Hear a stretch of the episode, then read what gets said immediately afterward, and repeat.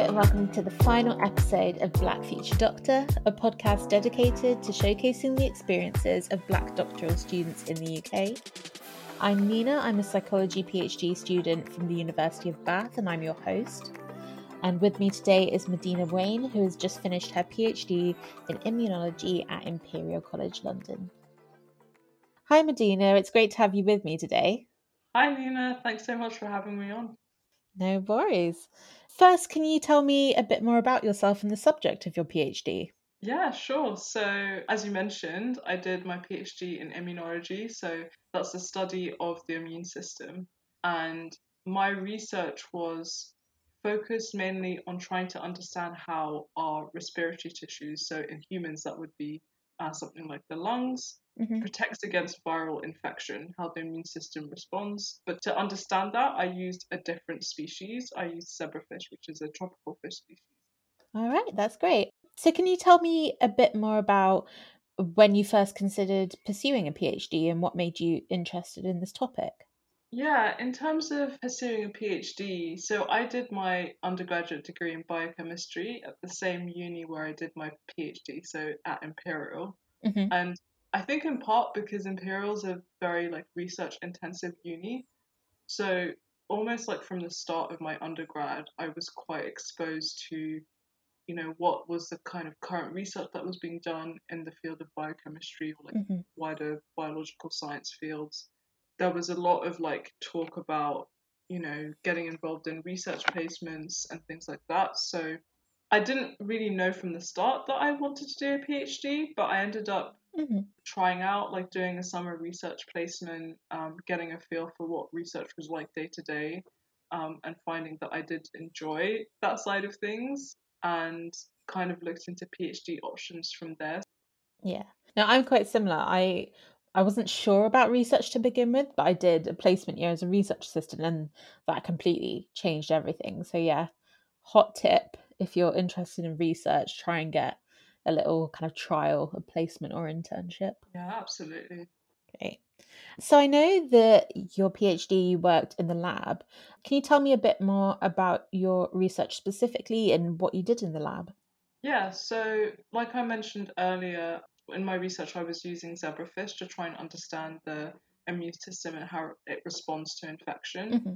And really, what I wanted to do was to be able to understand whether we can use this fish as a tool to better understand the immune system. And in order to do that, I was doing a lot of laboratory research and specifically trying to look at different immune cells in these fish and how they compare to, say, humans or other mammals like mice, which are commonly used in, in biomedical and biological mm. research. So it was kind of like a combination of trying to develop tools and then trying to answer some fundamental questions about the immune system in this species because there's not I mean, as with any research, you're trying to answer questions that haven't been answered before, and there's not a lot mm-hmm. known about the specific area that I was I was studying. Yeah, and how did you find it?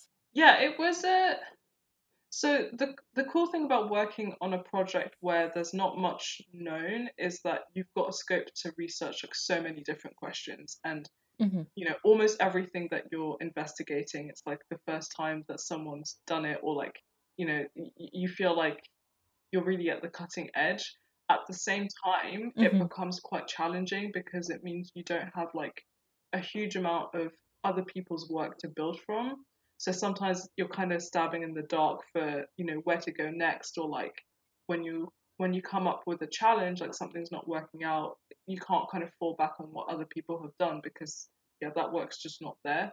So it was yeah. I think in that sense it really pushed me and really challenged me to become an, you know, independent researcher. But yeah, it was it was definitely a tricky project. So it kind of, I think it depends on like your mm-hmm. personality what kind of project you go for. That's definitely one piece of advice I would give. Mm-hmm. Yeah. Now, in comparison to the other guest speakers on this podcast, you've actually completed your Viva and passed it. So congratulations. so when I put out the call for speakers, I think it was just before your Viva, but when I was looking through people who might want to take part, I thought it would be really interesting to focus the final episode on the end of the PhD process because I think it's quite obscure, or at least as a first year, I find it quite yeah, obscure. No, I agree.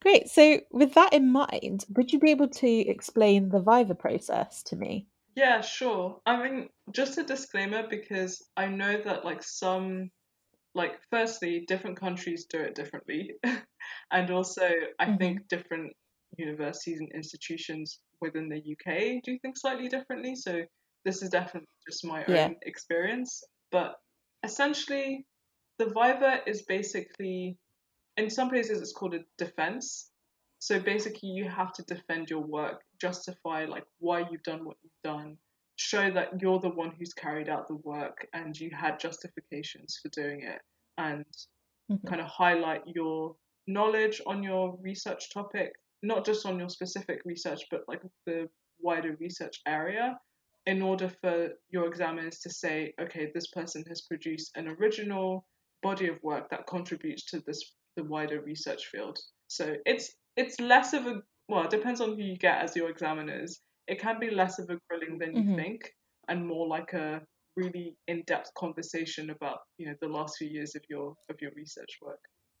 Yeah, no, I think that sums it up really well, and I think, like you said, it is different slightly between different institutions, but it, or at least my understanding of it, it is this kind of this like oral presentation and justification for what you've spent the past however many years working on.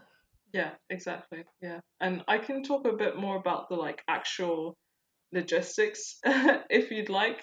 Yeah, I think that'd be useful. Yeah, so for my experience and the way that it's done at Imperial, you have like two researchers who act as your examiners. And so mm-hmm. they will examine you during the Viva, but they're also the people who examine your thesis.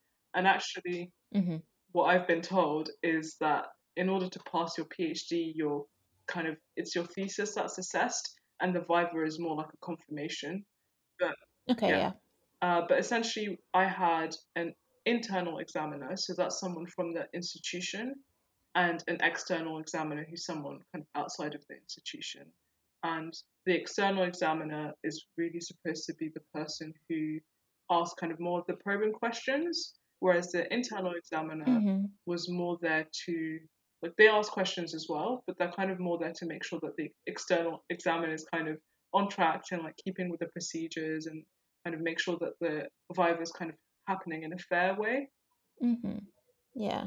And do you get to choose who your examiners are, or are they chosen for you? So it's kind of like your supervisor who will nominate the people to be your examiners to, you know, for all mm-hmm. the paperwork and everything but normally you have an idea of like what kind of people in your field. So I think it's fairly common that you end up with someone that you're kind of already familiar either with their work or you might have met them at a conference or something but yeah. yeah it's not a complete you know complete complete stranger. Great. And how did you prepare for your viva? Like a few different ways. Uh, i did read my entire thesis which yeah, but mm. I I did it strategically, so I didn't just like sit down and read it from like cover to you know cover to cover because that would have been mm-hmm. exhausting. My thesis was quite long as well, yeah. so but I basically read it cover to cover, but with like specific questions in mind, so I could like read specific sections and then like to kind of take notes and think about potential questions that I would be asked. So I had like a a standard. There's always like a few generic questions that you'll always be asked in your Viva. So I kind of tried mm-hmm. to prepare for those.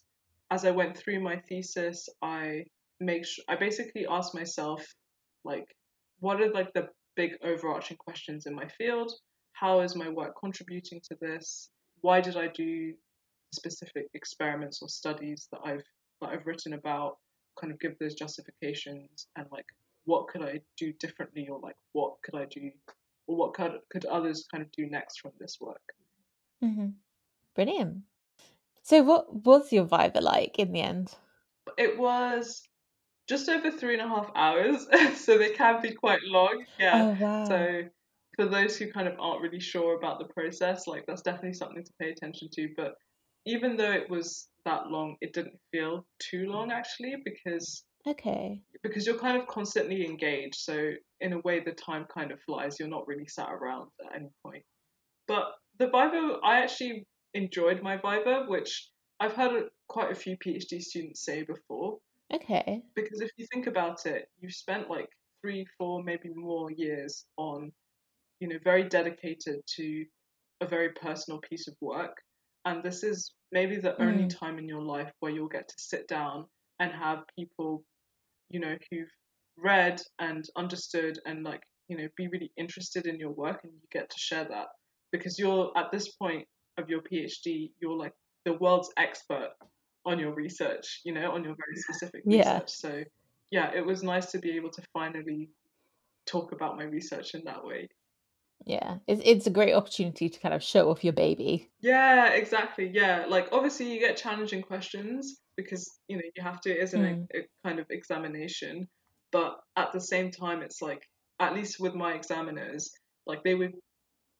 It felt like they were genuinely interested in my work, and we had like you know back mm. and forth conversations about the topic and so on it wasn't just like a an absolute grilling with like you know a kind of yes and no right answer they, they're not necessarily mm. testing mm. you on like if you can get the right answer they want to see how you think and like you know just curious about what you've done yeah and if this sounds intimidating to anyone, like the whole part of the PhD, I think, is it prepares you for the Viva.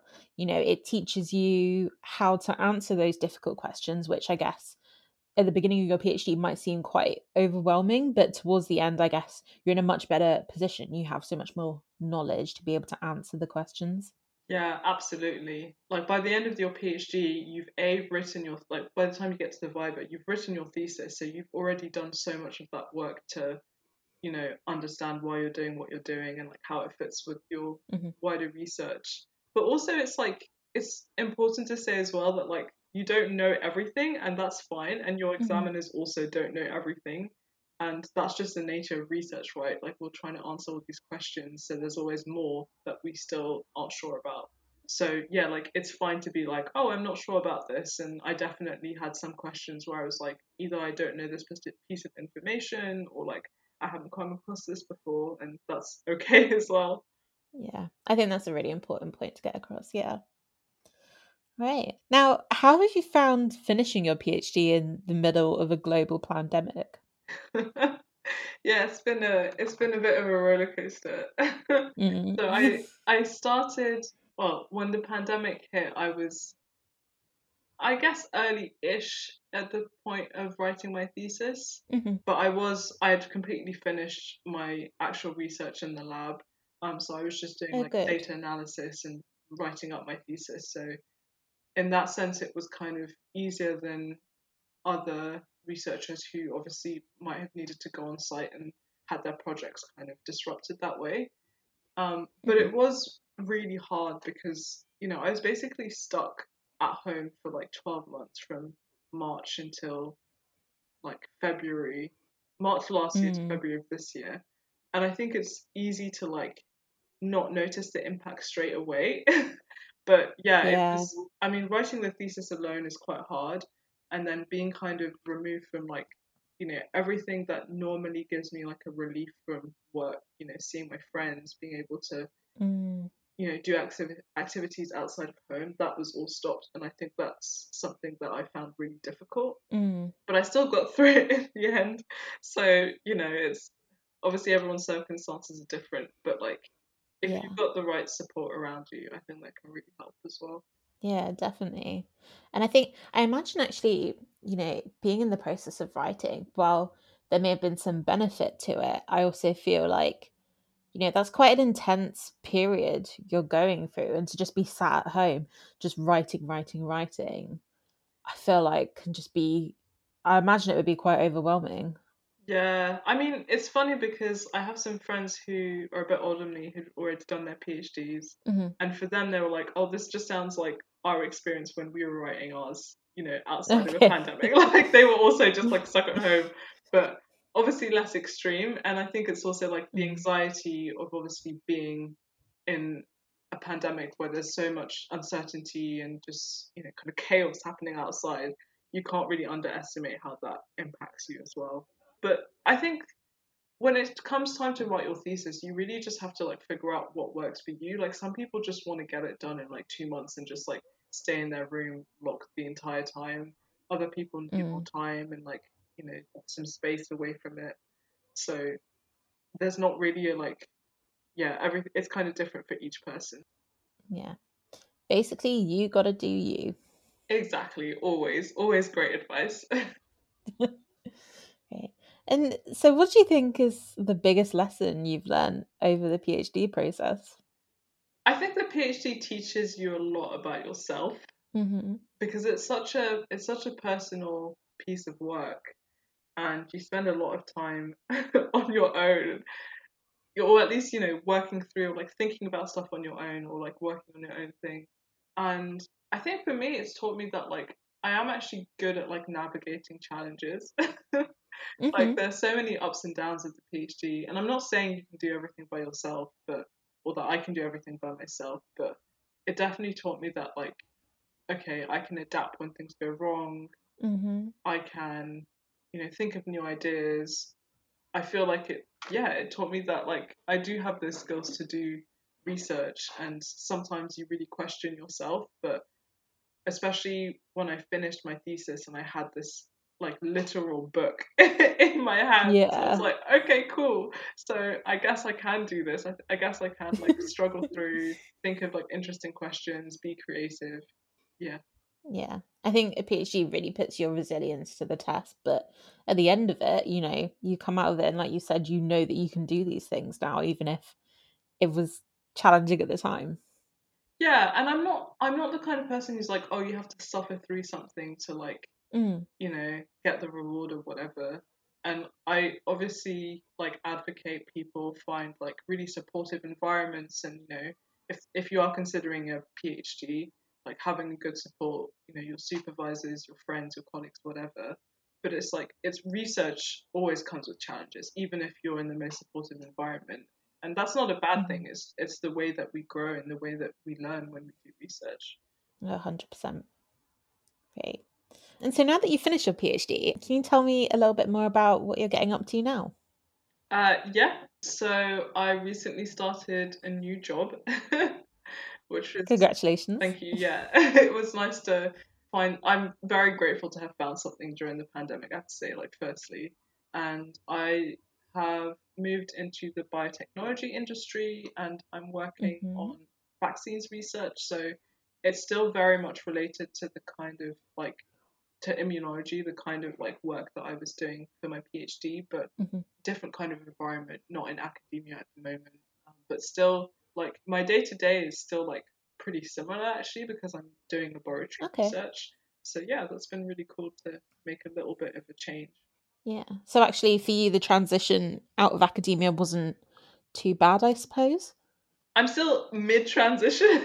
I mean, yeah. but it's been yeah. but it's been positive so far yeah i think partially because like i was mentioning earlier like my writing my thesis i was just like living with other people but like by myself in terms of like my work and just like you know Mhm. glued to my screen for 12 months and now being able to move into an environment where i have colleagues and i'm working with people again especially in industry it's a lot more like collaborative and teamwork based than you can Mhm. often find in academia.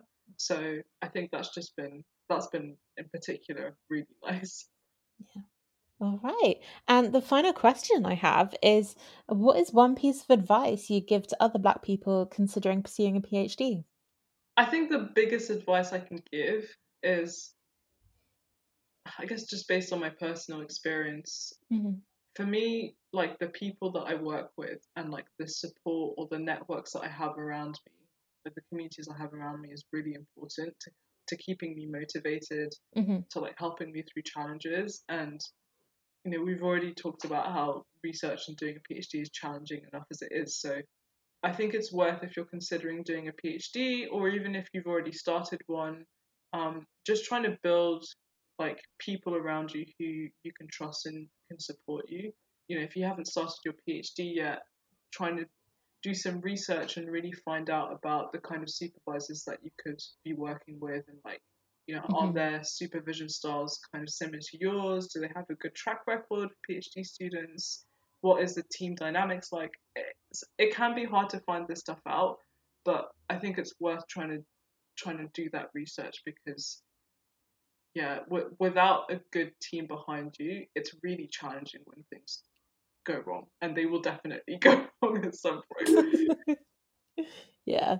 And i think also twitter is an amazing space to find some of those the answers to those questions uh, surprisingly. Yeah absolutely. And i think specifically as a black student like you know when i was a phd student i don't think i met any other black phd students in my department. And like my department mm-hmm. isn't small um, yeah and you know in my building there were so few and like on a day to day it doesn't necessarily affect you in like a huge way, but you can get like that sense of just like, oh, like, you know, there's not always someone who like understands exactly what you're going through.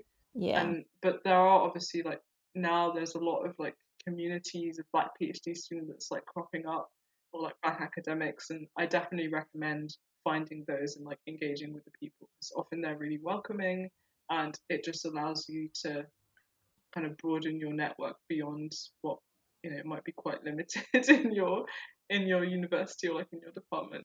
Yeah. Final shout out to the african caribbean research collective and the west african research collective. Yeah absolutely. Like can't can't hype them up enough. Definitely not all right. Well, those are all the questions I have. So, this is the end of the interview. Thank you so much, Medina, for joining me and discussing your Vivin, your research. Yeah, thanks so much for having me, Nina. I hope this, yeah, I hope this can help anyone who's listening. And there you have it, the final episode of the first series of Black Future Doctor. Producing this podcast has been a roller coaster, especially during the pandemic. So I really want to say a thank you to everyone who has helped out and made this podcast a reality. I really want to thank the incredible guest speakers for taking their time to share their knowledge and expertise. I also want to thank the Southwest Doctoral Training Partnership for their support, both in terms of funding and encouragement. Big thanks also to Hannah for creating the wonderful cover art. Check out her Instagram in this episode's bio if you haven't already. I also want to thank the African Caribbean Research Collective, who helped me to flesh out this podcast in its initial stages and who have always promoted and supported the project. And finally, thank you to everyone who has been tuning into the podcast from home. It has been wonderful to see your reactions, to read your feedback, and to see the impact this podcast has been having. It's been incredible. I don't have any future plans for the podcast. I've got a PhD to get back to, but um, yeah, if you've enjoyed listening and want to create something similar, please, please do. You know, the more resources we have like this, the better. Please let me know if you do. It would be lovely to see it, promote it, and to hear more voices and experiences. Thank you all for listening, and as always, you can get in contact via Twitter at Black Future Doctor or at n underscore Higson Sweeney. I hope to see you soon.